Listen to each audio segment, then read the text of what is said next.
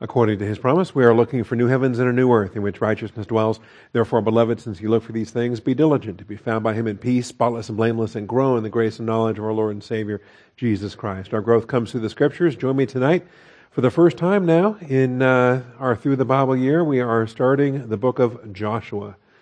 Starting the book of Joshua. So, Joshua chapter 1, and we really do need to hurry tonight because, uh, fortunately, they are short chapters compared to uh, other books that have longer chapters. But we're going to cover one through six in a single hour. Can you believe that? I don't believe it either. But we'll see what uh, what the Lord provides. This is day 85 in the Through the Bible reading program. Uh, our material to cover tonight is, in fact, Joshua chapter 1 through 6. Uh, Ron Rhodes gave this the title of Entering Canaan when he uh, wrote up his Day 85 devotional. Won't read that for you. You can read that on your own. Let's open the word of prayer, dedicating our time for the glory of Jesus Christ. Shall we pray?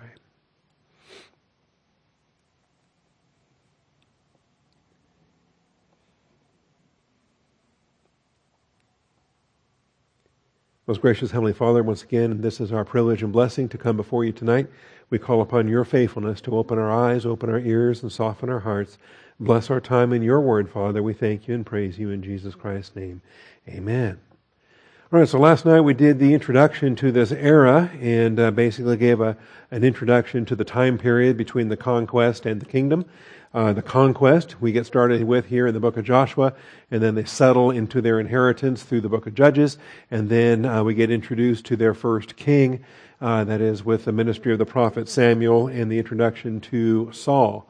Uh, once we get to King Saul, then we'll actually get on into era number four. So that's going to be 20 classes from tonight. We have a total of 20 classes to cover uh, the material that we're going to have here. So let's take a look at it in Joshua chapter 1.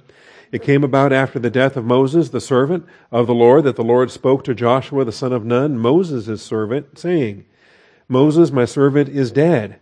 Now therefore arise, cross this Jordan, you and all this people, to the land which I am giving to them, to the sons of Israel. Every place on which the sole of your foot treads, I have given it to you, just as I spoke to Moses. So now it's time to go. I mean, for 40 years they've been anticipating this. They left Egypt 40 years prior.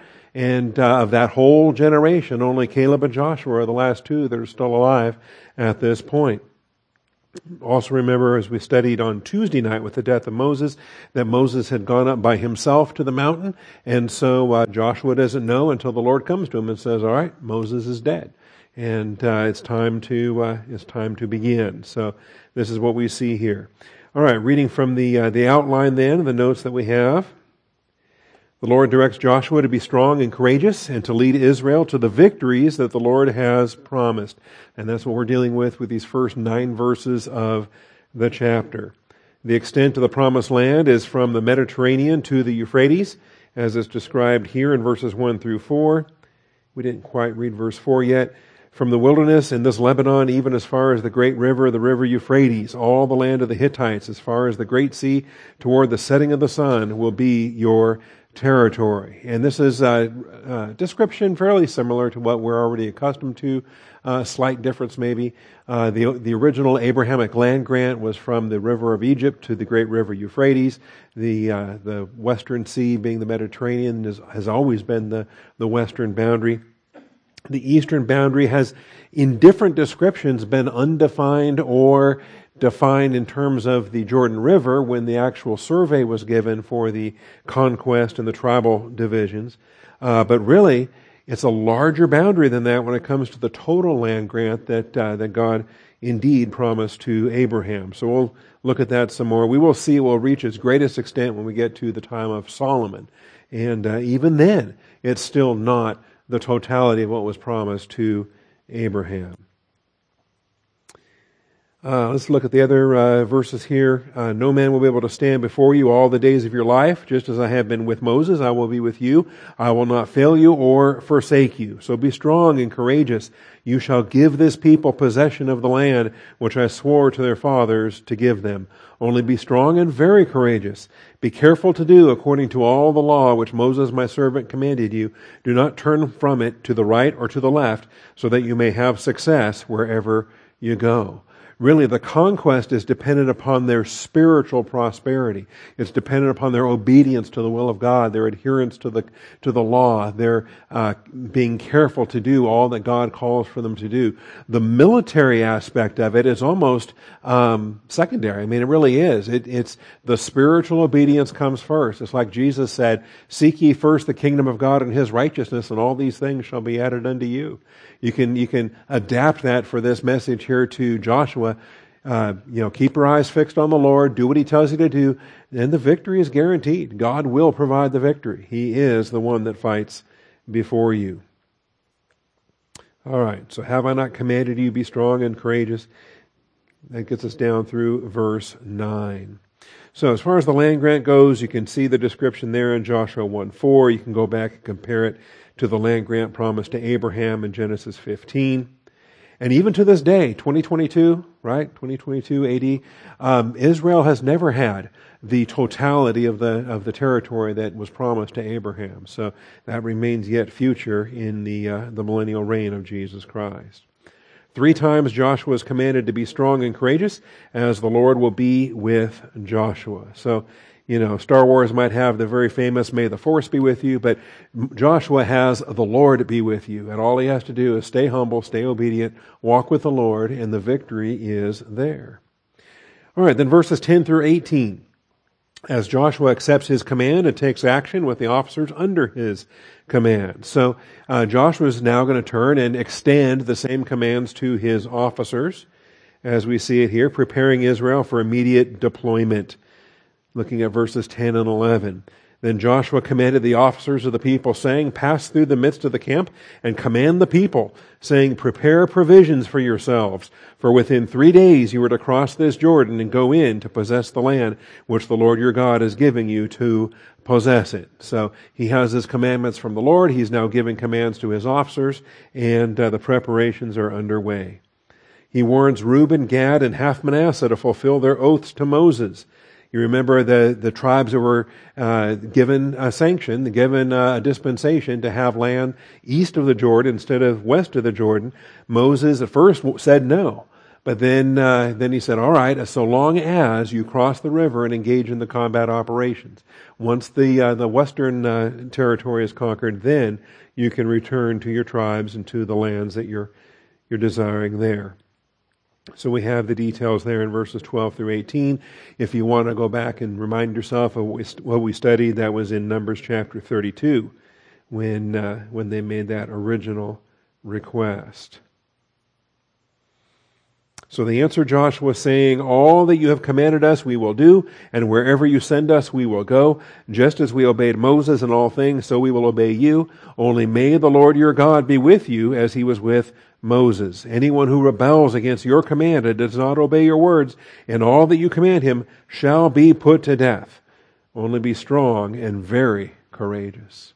That's actually a pretty noteworthy declaration on the part of uh, Reuben, Gad, and half Manasseh.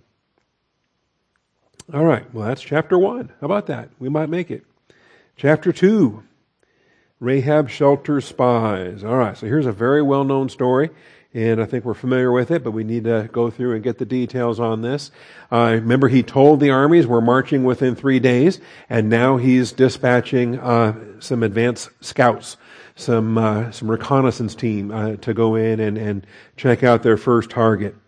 So. Um, and it is kind of nice, kind of a poetic uh, thing for the next generation now. Since Joshua was one of two faithful spies, now he's he's not sending out twelve spies. yeah, I think maybe he's learning from that example. He's sending out two spies, all right, and, and so these two can be faithful, and uh, don't bother sending out the ten faithless. Just send out two, and uh, anyway, it makes me laugh. Um, but here's Joshua, one of the two faithful spies, and he's now sending out two faithful spies of his own to the city of Jericho. And uh, they're going to spend the night where they uh, spend the night in Rahab's brothel, whatever else you want to call it. I think it's pretty blunt the way it's described here. So Joshua the son of Nun sent two men as spies secretly from Shittim, saying, Go view the land, especially Jericho. So they went and came into the house of a harlot whose name was Rahab, and they lodged there.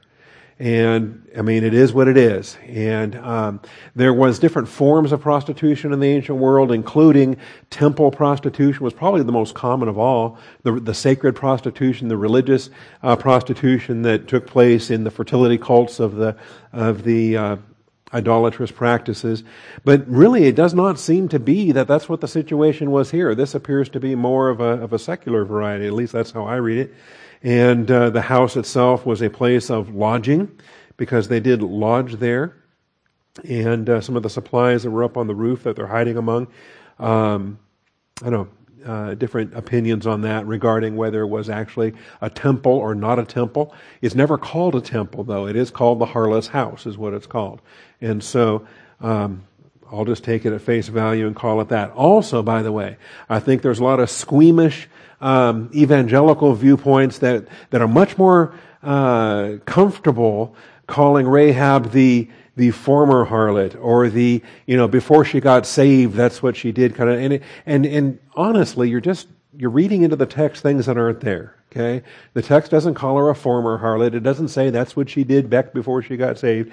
This says this is what she's doing now. This is her occupation and this is her house and this is what's going on okay? And uh, it is what it is.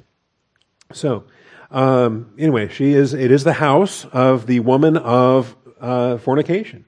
It is a Beth Isha Zonah. And the verb zanah is very well known to us. It's the verb for harlotry. It's the verb for unmarital, non-marital sexual activity, which is always uh, harlotry.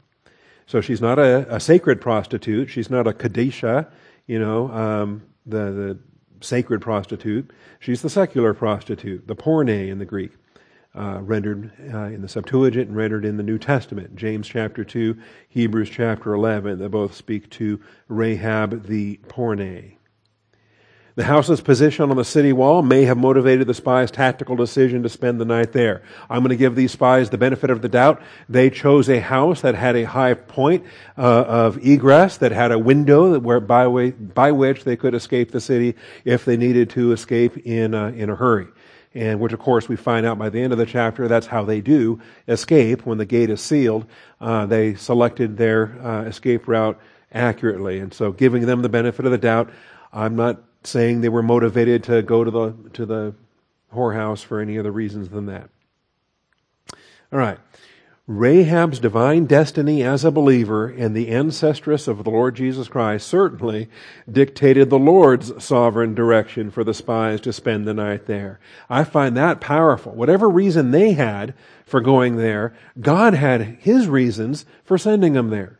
And uh, once we know the end of the story, we understand that Rahab herself is in the line of Christ. That uh, you know, according to, to the tradition, she marries one of these two spies, and uh, and then she becomes the mother of, of Boaz for all that matter. And we'll have more to say about Boaz when we get to the book of Ruth. So, anyway. Um, kind of fun to see how it all comes together. But she is mentioned in Matthew chapter 1 uh, Salmon was the father of Boaz by Rahab. Boaz was the father of Obed by Ruth. And Obed was the father of Jesse by some poor girl that doesn't have her name mentioned here in the Bible. All right. And then Jesse is the father of David, again, by a woman we don't know, Mrs. Jesse, uh, as far as that goes. So Rahab uh, hides the two spies on her roof as an expression of faith. As we read it here in these verses, so uh, they come to spy out the land. They, they stay in the house of a harlot and they lodge there. And it was told the king of Jericho, saying, Behold, men from the sons of Israel have come here tonight to search out the land. So, uh, however undercover they were, their cover was blown very quickly upon, uh, upon their arrival. So the king of Jericho sent word to Rahab, saying, Bring the men out who have come to you, who have entered your house, for they have come to search out all the land and uh, it's pretty obvious who they're referring to. And uh, but she's going to defend them. The woman had taken the two men and hidden them, and said, "Yes, the men came to me, but I did not know where they were from." And it came about when it was time to shut the gate at dark, the men went out. I do not know where the men went out. Pursue them quickly, for you will overtake them.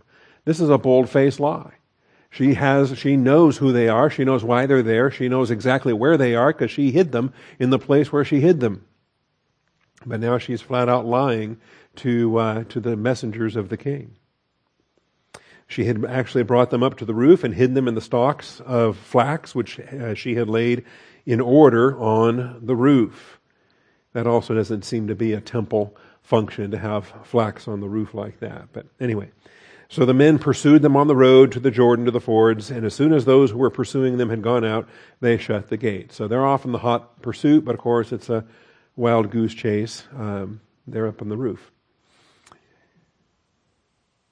Anyway, Rahab understood. It's kind of curious. Um, I haven't read the rest of this. We'll get to verses 8 through 13 here in a moment. We're going to get the words out of her mouth, but understand the divine commentary for this comes in Hebrews. Hebrews 11:31 says, "By faith Rahab."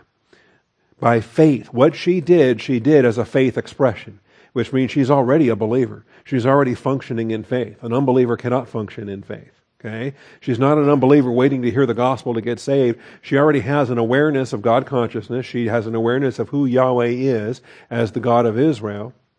It's remarkable uh, the background that she has here. She understood Yahweh's intention to destroy the Canaanites.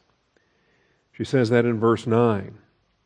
So before they lay down, she came up to them on the roof, and she said to the men, I know that the Lord has given you the land and that the terror of you has fallen on us, and that all the inhabitants of the land have melted away before you.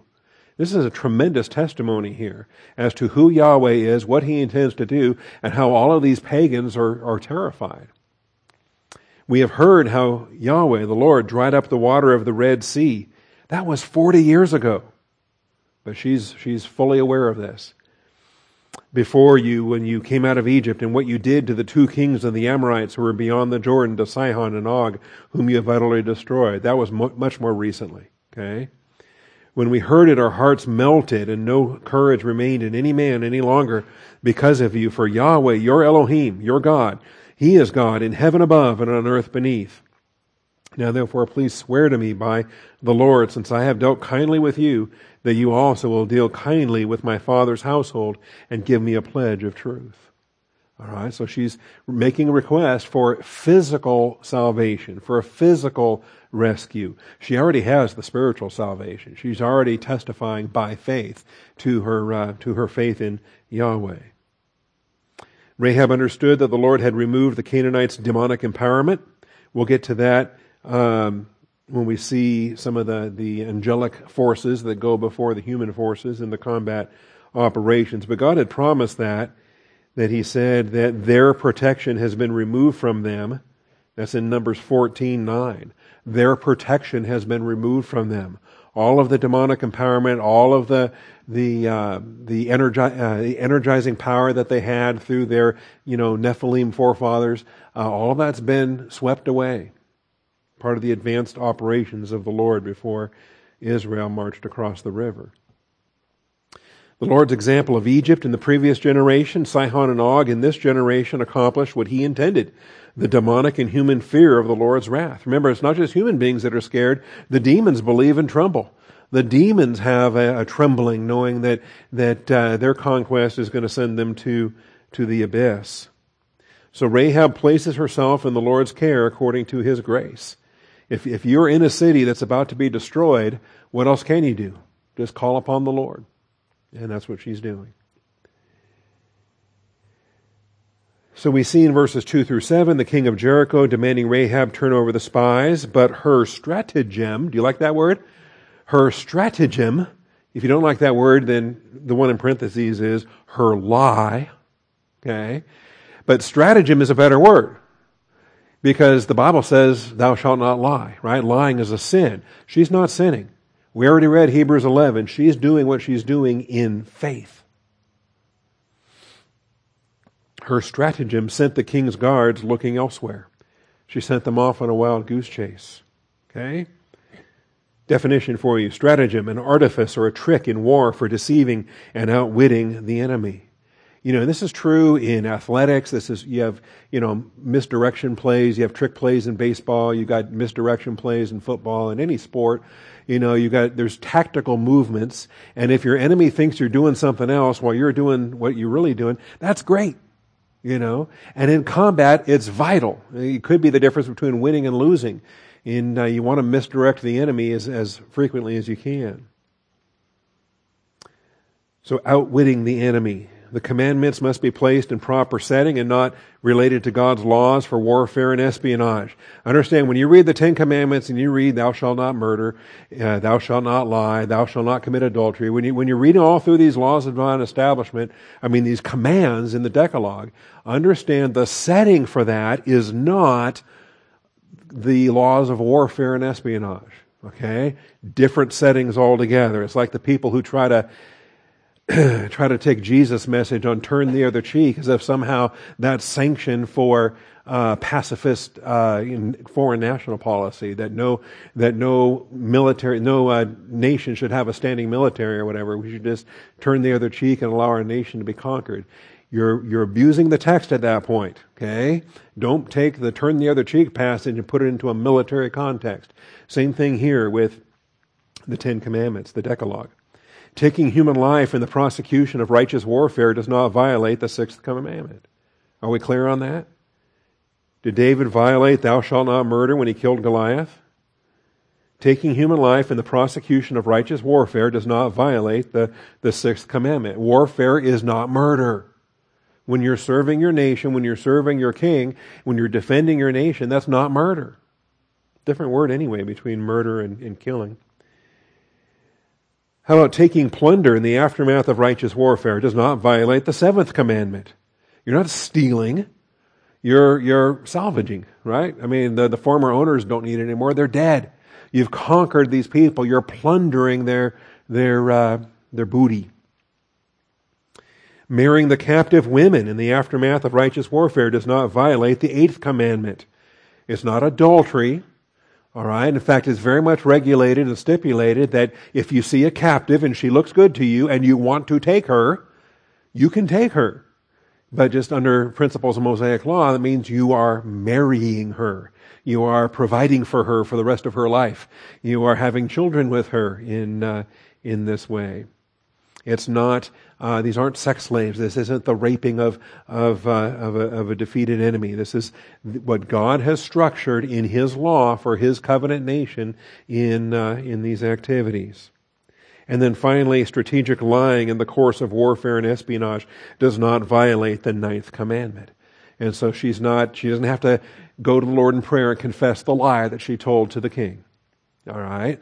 She, uh, because she did that in faith, and she's going to get written into Hebrews 11 because of that.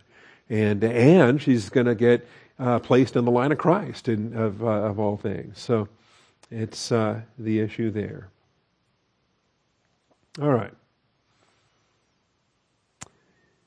The spies coordinate the signal for Rahab's deliverance, and they return to Joshua with a good report. So she makes them swear, swear to me by the Lord since I have dealt kindly with you, that you also will deal kindly with my father's household and give me a pledge of truth. Notice she's not just out, she's not just looking after herself. She actually has an older father. She's actually under her father's household, which I'm not sure how that, you know, what her dad thinks about her occupation, but, you know, we'll see and spare my father and my mother and my brothers and my sisters with all who belong to them and deliver our lives from death. This could have been a hundred people. This could have been, I mean, we don't know how many people this is. How big was her father's house? How many brothers? How many sisters? What are their families, families like? So the men said to her, Our life for yours. So this is part of the oath. And when she says, swear by Yahweh, that's, that's fearsome. I mean, we saw already what Yahweh holds men to their vows, and they're going to make an oath in the name of Yahweh. I think it's brilliant on her part, actually, to phrase it this way. So the men said to her, Our life for yours. I think that's the nephesh, soul life there. Yep. Our life for yours instead of you to die if you do not tell this business of ours, and it shall come about when Yahweh gives us this land that we will deal kindly and faithfully with you. And so they spell it out that yes, they will agree to her terms, but she has to, she can't rat them out. She's got to, to keep the secret. So she let them down by a rope through the window, for her house was on the city wall, so that she was living on the wall. Is that coincidence? Or did they already scout that out ahead of time? And did the Lord already scout that out ahead of time for them?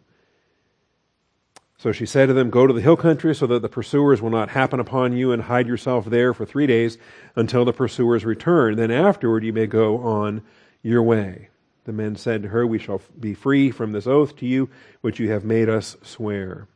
Unless, when we come into the land, you tie this cord of scarlet thread in the window through which you let us down, and gather to yourself into the house your father and your mother, your brother, and your, all your father's household. So the whole clan's got to be brought into the to the uh, the brothel. Okay, not sure what her mother and her sisters think about that, but that's going to be the place of safety. That's going to be the way of escape. That's going to be the refuge, the, the ark, if you will. And the cord. What's the symbolism of the cord? The red cord. Okay? And it's uh, this scarlet thread, and even the word for thread is, uh, a fun word study. Oh, I'd love to stop and do, let's spend a month on this. No, we can't. Tonight we're going to get through chapter 6. I'm still in chapter 2? Oh my goodness. All right. Anyone who goes out of the doors of your house into the street, his blood shall be on his own head. We shall be free. Anyone who is with you in this house, his blood shall be on our head if a hand is laid on him. But if you tell this business of ours, then we shall be free from the oath which you have made us swear. So she said, According to your word, so shall uh, so be it. So she sent them away, and they departed, and she tied the scarlet cord in the window. I mean, really, the scarlet cord is almost like Passover, right? With the, the smearing of the blood, the application of the blood on the doorpost and the lintel. She has to have that cord in place. So they departed, came to the hill country, remained there for three days until the pursuers returned. The pursuers had sought them along the road, but had not found them. So they returned, came down from the hill country, crossed over, came to Joshua the son of Nun, and they related to him all that had happened to them. They said to Joshua, Surely the Lord has given all the land into our hands. Moreover, all the inhabitants of the land have melted away before us. What a good report, okay? The good report as it's given here. The two spies and a faithful report, just like Caleb and Joshua had, uh, had given. So God had promised to put fear into the heart of the people. The spies testified to the Lord's faithfulness the people can then have confidence in the Lord's other promises regarding the conquest. He said he was going to terrify them. Lo and behold, they're terrified. He said they were going to conquer the city. Take him at his word. God is faithful. This is what God's going to do. And uh, that's what's going to happen. All right. But it doesn't happen in chapter 3. Although Judah typically leads the march of Israel, in this case, the ark has to go first. The ark of the covenant will go first to part the river, and uh, we'll see that here in verses 1 through 6. So Joshua rose early in the morning. He and all the sons of Israel set out from Shittim and came to the Jordan, and they lodged there before they crossed. And at the end of three days, the officers went through the midst of the camp. This, by the way, is also useful for us, too, because the way Hebrew uses on the third day, the way the Hebrews use, remember they were three days going up to the hill country and then coming to cross. It's the same time frame. Okay, it sounds awkward for us the way we track time. Uh, they were they were fine with being gone for three days, coming back on the third day. For as far as Joshua and, and those folks were concerned, they weren't. Uh, it's still been the three days that uh, Joshua has warned his troops to get ready. They of the people, saying, When you see the ark of the covenant of the Lord your God with the Levitical priests carrying it, then you shall set out from your place to go after it. But there shall be between you and it a distance of about two thousand cubits by measure. Do not come near it, that you may know the way by which you shall go, for you have not passed this way before. All right, so they got to don't get too close. Your life is in your hands if you get too close to the ark. So Joshua spoke to the priests, saying, Take up the ark of the covenant and cross over ahead of the people. So they took up the ark and went ahead of the people. And this is the first of the miracles, as we see. God will give Israel a visual testimony to Joshua's rightful succession of Moses. I mean, pretty visual, pretty obvious. Moses parted the Red Sea, and now the Jordan River is going to have this water miracle. All right. So the Lord said to Joshua, This day I will begin to exalt you in the sight of all Israel, that they may know, just as I have been with Moses, I will be with you. You shall command, uh, yeah, the crossing of the Jordan reminds us of the crossing of the Red Sea, and you've got uh, the text here, the text in chapter 4, and then, of course, if you want to go back to Exodus 14, you can see the, uh, the details there. All right. So, uh, command the priests who are carrying the Ark of the Covenant, saying, When you come to the edge of the waters of the Jordan, you shall stand still in the Jordan. Then Joshua said to the sons of Israel, Come here and hear the words of the Lord your God. You're going to have to preach this. You're going to explain it. Not only are they going to see it, but they're going to hear the message that goes with it. By this you shall know that the living God is among you, that he will assuredly dispossess from before you the Canaanite, the Hittite, the Hivite, the Perizzite, the Girgashite, the Amorite, the Jebusite. Behold, the ark of the covenant of the Lord of all the earth is crossing over ahead of you into the Jordan. Now keep in mind, this is one special occasion. This is by the direction of the Lord. This is not to be repeated. This is not uh, a magic talisman. This is not hocus pocus. Uh, you know, later on they're going to try, they're going to think that, you know, just putting the ark out in front of you guarantees a victory. And they're going to learn the hard way that it's not, that's not how it works. You got to do what God says when God says. This is a, a one time deal here. So the ark is going first. Now then, take for yourselves twelve men from the tribes of Israel, one man for each tribe. Come about when the soles of the feet of the priests who carry the ark of the Lord, the Lord of all the earth, rest in the waters of the Jordan. The waters of the Jordan will be cut off, and the waters which are flowing down from above, that would be from the north, will stand in one heap. They're going to pile up in a heap. Because, you know, there's more water still coming from further north. So they get heaped up. So when the people set out from their tents to cross the Jordan with the priest carrying the Ark of the Covenant before the people, when those who carried the Ark came into the Jordan, the feet of the priest carrying the Ark were dipped in the edge of the water, for the Jordan overflows all its banks all the days of harvest. The waters which were flowing down from above stood and rose up in one heap, a great distance away at Adam. Okay? Not the man, the, the town. There's a town called Adam, and it's further up north. Um, again, you can right click it, select Adam, the place, pull it up in an atlas.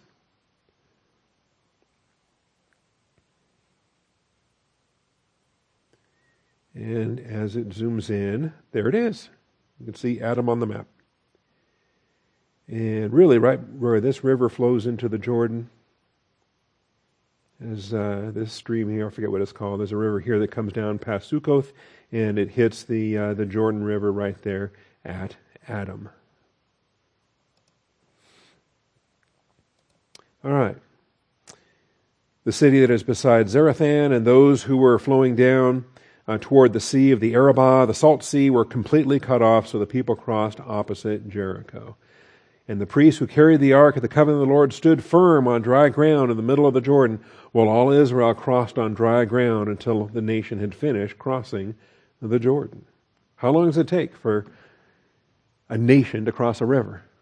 Okay, and this too is is part of what goes into the considerations. Is you know, are we talking six million human beings? Are we talking what are we talking about related to the nation? They did keep three, two and a half of the tribes, the women and children and old people. Uh, they're not crossing, but still, you have a significant number of people that are crossing.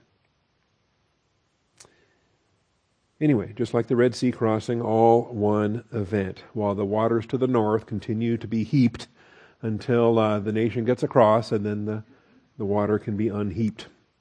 But before they do that, though, they're going to put a, they're going to put a uh, memorial in there. The Lord directs Joshua to erect a memorial pillar to the Jordan crossing. And uh, this now gets us into chapter 4. When all the nation had finished crossing the Jordan, the Lord spoke to Joshua, saying, Take for yourselves twelve men from the people, one man from each tribe. Command them, saying, Take up for yourself twelve stones from here out of the middle of the Jordan, from the place where the priest's feet are standing firm, and carry them over with you, and lay them down in the lodging place where you will lodge tonight. So Joshua called the twelve men whom he had appointed from the sons of Israel, one man from each tribe. And Joshua said to them, Cross again to the ark of the Lord your God into the middle of the Jordan, and each of you take up a stone on his shoulder, according to the number of the tribes of the sons of Israel. Let this be a sign among you, so that when your children ask later, saying, What do these stones mean to you? you shall say to them, Because the waters of the Jordan were cut off before the ark of the covenant of the Lord when it crossed the Jordan. The waters of the Jordan were cut off, so these stones shall become a memorial to the sons of Israel forever. And this is what they're going to do. They're going to follow those instructions. He also erects a pillar of his own in the midst of the Jordan River. So not only does he do what he was told to do, he has a little extra thing in, he throws in there as well. So um, the sons of Israel did just as Joshua commanded. They took up 12 stones from the middle of the Jordan, just as the Lord spoke to Joshua, according to the number of the tribes of the sons of Israel. And they carried them over with them to the lodging place and put them down there. Then Joshua set up 12 stones in the middle of the Jordan at the place where the feet of the priests who carried the Ark of the Covenant were standing. They are there to this day. So they took 12 stones from the river, took them out, put them on the campsite. They took 12 other stones, I think, is how I'm reading this, and put them in the riverbed where the dry ground uh, is. Anyway, I suppose they might be found someday by uh, underwater archaeologists.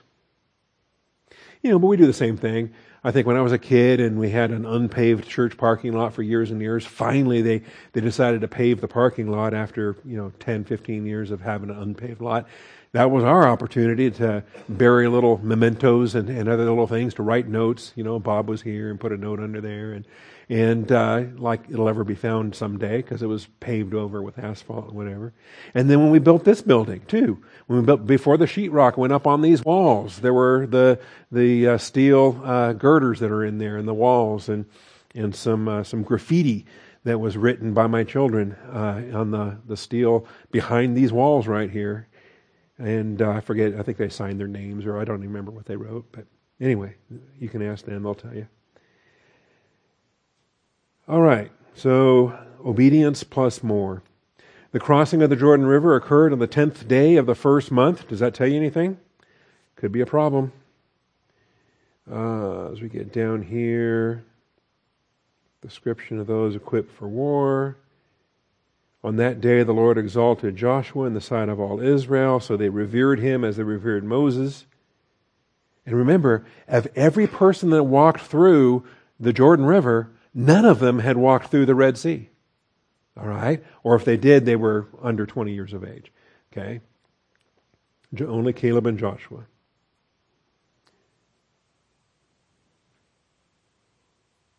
All right, verse 19. Now the people came up from the Jordan on the 10th of the first month and camped at Gilgal on the eastern edge of Jericho.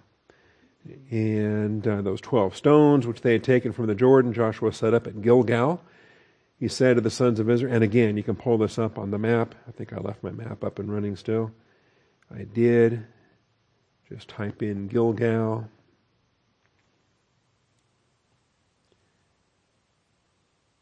There we go. Right there in the neighborhood of Jericho.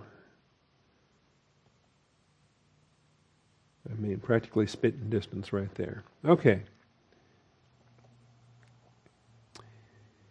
But he said to uh, the sons of Israel, now of course, the monument is there as a sign.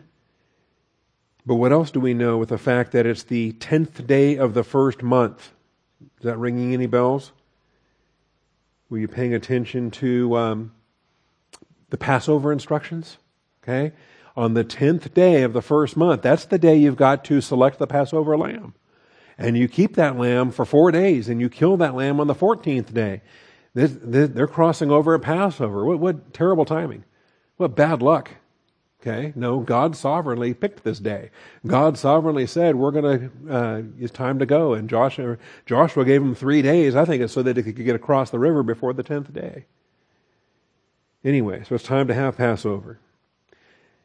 This is the day the Passover lamb is to be set aside according to Exodus 12:3. Israel is going to observe the Passover here at Gilgal, and it gets spelled out for us in chapter 5. But before they can take Passover, they got another problem to deal with.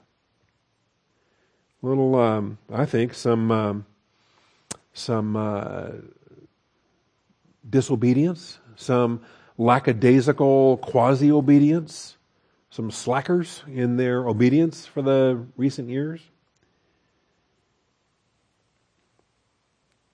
Let's see what happens here with a circumcision event and a Passover event.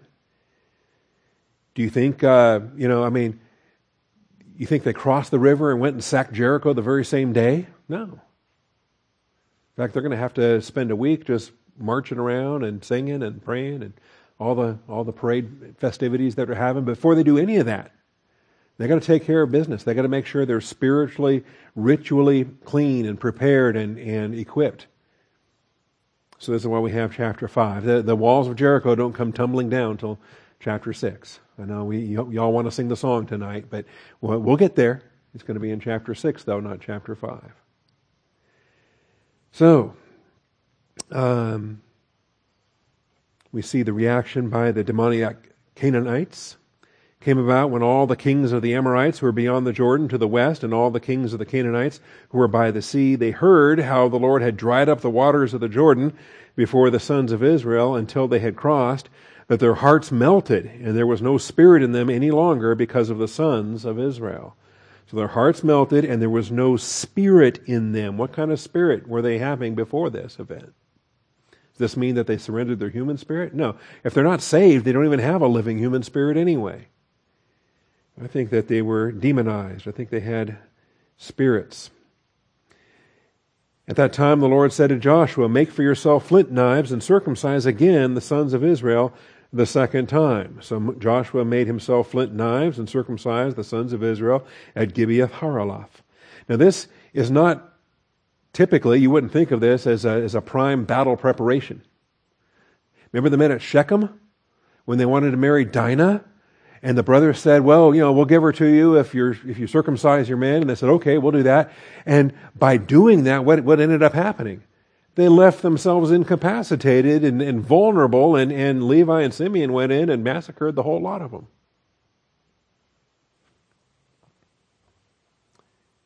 So, if in earthly terms, this is about the last thing you want to do on the eve of battle.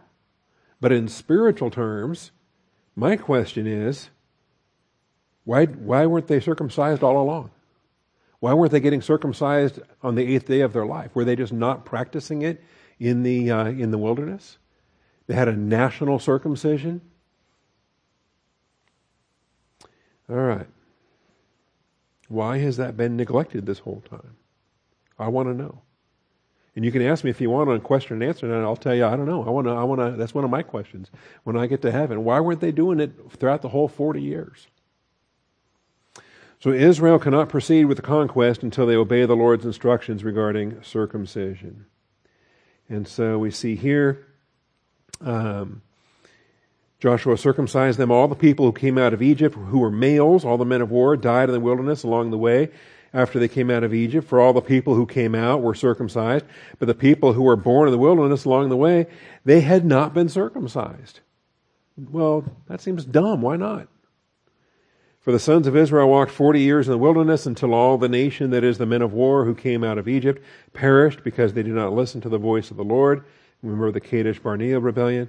To whom the Lord had sworn that he would not let them see the land which the Lord had sworn to their fathers to give us, a land flowing with milk and honey. Their children, whom he raised up in their place, Joshua circumcised, for they were uncircumcised, because they had not circumcised them along the way. I tell you, it's so much easier if you just stay obedient all the way along instead of having to make up for 40 years of non circumcision in one fell swoop. And when they had finished circumcising all the nation, they remained in their places in the camp until they were healed. How long did that take? Okay. And I think it's also remarkable that the, the people of Jericho were so terrified, they just stayed there quivering behind their walls in Jericho. They didn't know how vulnerable Israel was at the moment. Anyway, while the sons of Israel camped at Gilgal, they observed the Passover on the evening of the 14th day of the month on the desert plains of Jericho. So, time to rest up there anyway. so, yeah, they can have the, the circumcision recovery and observe Passover, and all the details there just fall into place. Great timing. I think God knows what He's doing. Not exactly related, but it is statistically significant, perhaps. that uh, March Madness is the time of year in the United States of America where uh, the most number of vasectomies are, are performed. Year round. This is the season. That's right. And uh, just so men can hang out on the couch and watch March Madness. and uh, it's just, I don't know, hilarious to me. All right. So, um, they're going to observe Passover. They're going to have the circumcision. Uh, they're going to learn the significance of the name Gilgal. Gilgal, uh, I have rolled away the reproach of Egypt uh, from a verb that means to roll. So this is the, the roll away. Troubles roll away now. Israel observed the Passover for the 42nd time overall. If you're tracking, by the way, from the night they left Egypt to the, the year uh, that they camped at, at, um, at uh, Sinai, and then 40 years. Anyway, this is now the 42nd time. The provision of manna ended at this time. Ooh, here's something significant. They observed Passover, and on the day after Passover, on that very day, they ate some of the produce of the land, unleavened cakes and parched grain. The manna ceased on the day after they had eaten some of the produce of the land. So the sons of Israel no longer had manna, but they ate some of the yield of the land of Canaan during that year. Very significant. The Lord said, You're in the promised land now. There's crops here that uh, they're, they're for you. The Canaanites aren't going to be eating them. You're going to be killing the Canaanites. This, this land is your land. You're going to inherit fields you didn't plant and crops you didn't plant. The, uh, this, is, this is for you. So that's the end of the manna. The chapter closes with Joshua meeting the Lord Jesus Christ as captain of the host of the Lord. As if uh, Joshua didn't already have enough confidence for the upcoming battle, he gets to meet Jesus Christ. It came about when Joshua was by Jericho that he lifted up his eyes and looked, and behold, a man was standing opposite him with his sword drawn in his hand. And Joshua went to him and said to him, Are you for us or for our adversaries? He said, No, rather I indeed come now as captain of the host of the Lord. And Joshua fell on his face to the earth and bowed down and said to him, What has my Lord to say to his servant? You know, his whole life, he was Moses' attendant from his youth, from a little boy. Joshua would hear, he could eavesdrop, he could hear the voice of the Lord. He could, he knew that Moses talked to the Lord face to face. But now this is the first time Joshua himself has come face to face with the Lord. So the captain of the Lord's host said to Joshua, Remove your sandals from your feet, for the place where you are standing is holy. And Joshua did so. This is like the burning bush episode for Moses. This is, this is Joshua's burning bush equivalent episode as he's now face to face with the captain of the Lord of hosts. Okay? Or, or, in the hymn that we sing, Lord Sabaoth, his name from age to age the same. This is, this is the captain of the Lord of hosts. So, the battle. Joshua chapter 6. Joshua prepared uh, themselves, Jericho prepared themselves for siege by the nation of Israel. And so they're prepared. Notice, uh, Jericho was tightly shut because of the sons of Israel. No one went out, no one came in. And uh, they've got huge walls, they've got these powerful gates, they've got food stored up. The idea of a siege is you have food and you can outlast the uh, the invading army because they have to forage for food and they have to roam and find food and and um, that's the procedure for siege warfare. They had high walls, the descriptions there. They had valiant warriors, descriptions there. The walls are pretty legendary, uh, described in 215. Of course, that was when Rahab let her down, uh, let, let them down through the window. Chapter 6 and verse 5.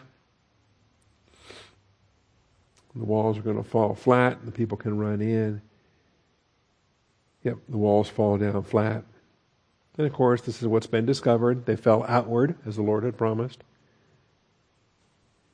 But they also had these valiant warriors. And I'm going to, I can't go into this. You have the verses there in your notes. Uh, the, the Giborim, or the Givorei Hechail, the mighty men of, of valor. Um, these we would think of these like like special forces. We think of these as tremendous heroes. David and his mighty warriors. Uh, any any man that's described this way is is a force to be reckoned with uh, on the battlefield, and, and Jericho is packed full of them. But the Lord says to Joshua, See, I have given Jericho into your hand with its king and the valiant warriors, some of which may very well be Nephilim. There are other Nephilim that we're going to see that are called out by name in, in other cities. Anyway, the Geborei Hechail. And uh, I've, I've, discussed it before. There's a long list there if you want to look those up and read those.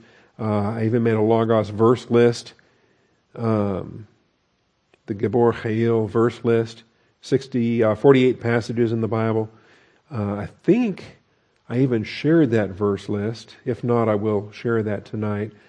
So uh, you can add that to your Logos if you'd like. Did I share that already?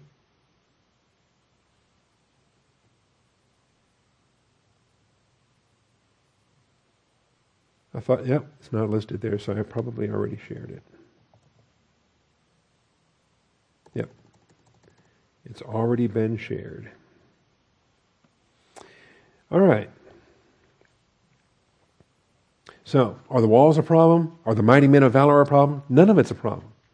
God has promised, and Jesus Christ Himself the second member of Trinity is in this angelic manifestation as the angel of the Lord, as the captain of the Lord's hosts, and he's going to lead before them in battle. And all they got to do is follow the instructions, and there you go. March around the city, all the men of war circling the city once. You shall do this for six days. So, starting today, march around the city one time. And then uh, seven priests shall carry seven trumpets of ram's horns before the ark then on the seventh day, you shall march around the city seven times. How long does that take? Because I got to do seven full laps around Jericho on that seventh day. You shall march around the city seven times, and the priests shall blow the trumpets. Shall be when they make a long blast with the ram's horn, and when you hear the sound of the trumpet, all the people shall shout with a great shout, and the wall of the city will fall down flat, and the people will go up every man straight ahead. Okay? Oh, this is fun. By the way, I'm also particularly fond of the Veggie Tales version of this as well. If you, uh, okay, you know what I'm talking about? All right. So Joshua the son of Nun called the priests and said to them, and here's the instructions. The Lord tells Joshua, Joshua tells the priests, and this is what they're going to do. Okay? So once around for six days, seven times on the seventh day, that's 13 total, most of our hymns get it wrong. Most of the gospel quartet songs get it wrong. They just talk about marching around seven times. They're, forgetting about those first six days. To be technical. All right. And so this is what they do. Um, they have their instructions. The priests are going to blow the trumpet, but the people are the ones who are going to stay silent until it's time for the shout. The priestly ritual involved repetitions of the number of completion Seven priests blowing seven trumpets for seven days with seven laps on the seventh day. I mean, how many more sevens can we pack into one, one event? And then the band. Let me get down here to verse 17. So yeah, they uh, they get up early in the morning. They do what they're told on the first day, on the second day, all the way to the seventh day. But now the instructions. Verse 16 At the seventh time, when the priests blow the trumpets, Joshua said to the people, Shout, for the Lord has given you the city. But now also, I think maybe you should have given this instruction six days ago. That's just me.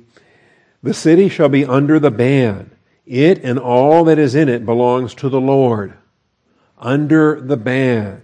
The term is cherem, or cherem, under the ban. That means no plunder, no loot. It's not yours. Don't touch it. Don't take it. Destroy it. Burn it. Everything gets burned. That's going up as a whole burnt offering to the Lord. The city shall be under the ban. It and all that is in it belongs to the Lord. Only Rahab the harlot and all who are with her in the house shall live because she hid the messengers whom we sent. Okay? Keep yourselves from the things under the ban. You do not covet them and take some of the things under the ban and make the camp of Israel accursed and bring trouble on it. All the, like that in Band of Brothers, that one dude kept looking for a Luger the whole time, and he finally got a Luger at Bastogne, and then and then he shot himself and accidentally and dies with his own plunder. But all the silver and all the gold and the articles of bronze and iron are holy to the Lord. They shall go into the treasury of the Lord. So the people shouted and the priests blew the trumpets. When the people heard the sound of the trumpet, the people shouted with a great shout. The wall fell down flat. So when the people went into the city, every man straight ahead, and they took the city. And I expect, of course, that most of the soldiers were up on those walls that fell down flat, many of them likely killed in the fall itself, and then and certainly in no condition to fight. So they utterly destroyed everything in the city, both man and woman, young and old, ox and sheep and donkey with the edge of the sword. And Joshua told the two men who had spied out the land, Go into the harlot's house, bring the woman and all that she has out there as you have sworn to her. So they did. They, uh, the spies went in, they brought out Rahab, her father, and her mother, and her brothers, and all that she had, and they brought out all the relatives, placed them outside the camp of Israel. Then they burned the city with fire, all that was in it, only the silver and gold and articles of bronze and iron they put into the treasury of the house of the Lord. Okay, so I misspoke earlier when I said that they burned everything. The, the plunder goes to the treasury. The, uh, the people and the animals are put to death. Rahab the harlot and her father's household and all she had, Joshua spared, and she has lived in the midst of Israel to this day. If you were with us last night, we made note of that because that's, that's an indication of the, uh, fairly contemporaneous authorship of this book, not long after. You know, we don't know how young she is, how old she is, uh, but, or how many, you know, years that she lives after this event, but she's still alive, and her household is still alive when, um, the book of Joshua is written. So Joshua made them take an oath at that time, saying, Cursed before the Lord is the man who rises up and builds this city. Jericho, with the loss of his firstborn, he shall lay its foundation. With the loss of his youngest son, he shall set up its gates. So the Lord was with Joshua, and his fame was in all the land. All right, we made it to the end of the chapter. Some of the notes now to tie this together. This oath is something else. So let's see. The plunder of Jericho was governed by the ban. That's how New American Standard puts it. Devoted in uh, other texts. Doomed to destruction. I kind of like that with the New King James. Uh, accursed in the Old King James. Designated for destruction. That's the new uh, New American Standard Bible, the, the 2020 version. And that's, I think, an improvement over the ban. Designated for destruction. Or the, the Septuagint and the Vulgate actually introduce the, the term anathema, okay, which is kind of curious on linguistic grounds, but really we don't get to anathema until church history, and we, we find the, uh, the Roman church pronounces a lot of anathemas, and many of them on us. So um, that, uh, that gets my attention. Anyway, in Hebrew it's cherem, a thing that's devoted, dedicated, utterly destroyed. The verb haram, to ban, to devote completely. Uh, it's the first appearance of this concept was revealed at Hormah in Numbers chapter 21. In fact, the town, the name of the town, uh, it comes from the same uh, Hebrew, the same uh, uh, roots, uh, radicals as, as Cherem. You can see the H, the R, and the M there in Hormah that speaks to the Haram. Anyway, you might recall that from Numbers 21. The necessity for this total destruction was for the preservation of Israel's purity. Deuteronomy chapter 7, uh, when he gives these instructions, um, it's, it's about holiness, it's about purity. When you're destroying these cities, utterly destroy them. Make no covenant with them. Show no favor to them. You shall not intermarry with them. You shall not give your daughters to their sons, nor take their daughters for your sons. These are going to be an exterminated people. Don't preserve them as a people by giving daughters to their sons for they will turn your sons away from following me to serve other gods. That's the, uh, the issue there. All right. The Lord was entitled to the first fruits of their labor, and Jericho represents the first fruits of the conquest. That's why he gets it all. Joshua utters a curse for any man who rebuilds Jericho. And uh, spoiler alert, it happens in 1 Kings 16, uh, hundreds of years later. Hiel the Bethelite will experience Joshua's curse by rebuilding what had been destroyed for the glory of the Lord. And uh, he does. He loses his firstborn in the rebuilding of Jericho. Instead, it kind of remains as a locality that doesn't get rebuilt as a city, doesn't get rebuilt with walls or fortifications, but it is an inhabited locality known as the City of Palms, and uh, we'll see there'll be some residents and inhabitants there in uh, Joshua and Judges and other passages we have coming up. But it does get rebuilt with walls uh, as a fortified city in 1 Kings 16, and uh, that conquest, we'll deal with that when we get there. Finally, then, the passage concludes with a reference to the fame of Joshua spreading throughout the land he would soon conquer. You know, we're going to see by the time Joshua retires, we're going to see he's got a he's got a kill list of 30 kings. He's going to have a conquest list of all these cities, the ones that were burned, the ones that were leveled, the ones that were taken and, and preserved. Uh, Joshua has a tremendous um, career to his credit, but the one that he's remembered for more than any other is Jericho. That's the one the songs are written about. they don't read, they don't sing songs about Joshua fought the battle of Ai. Okay, it's always Jericho, and um, that's the one that's commemorated.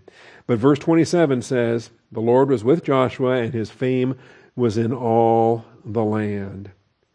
His fame. All right. Well, we did it. And they said it couldn't be done. So we will um, come back on Sunday, day 86. Joshua 7, 8, and 9, only three chapters. We can really slow down, but we need to slow down because the next city is Ai, and the next city is, starts with a failure.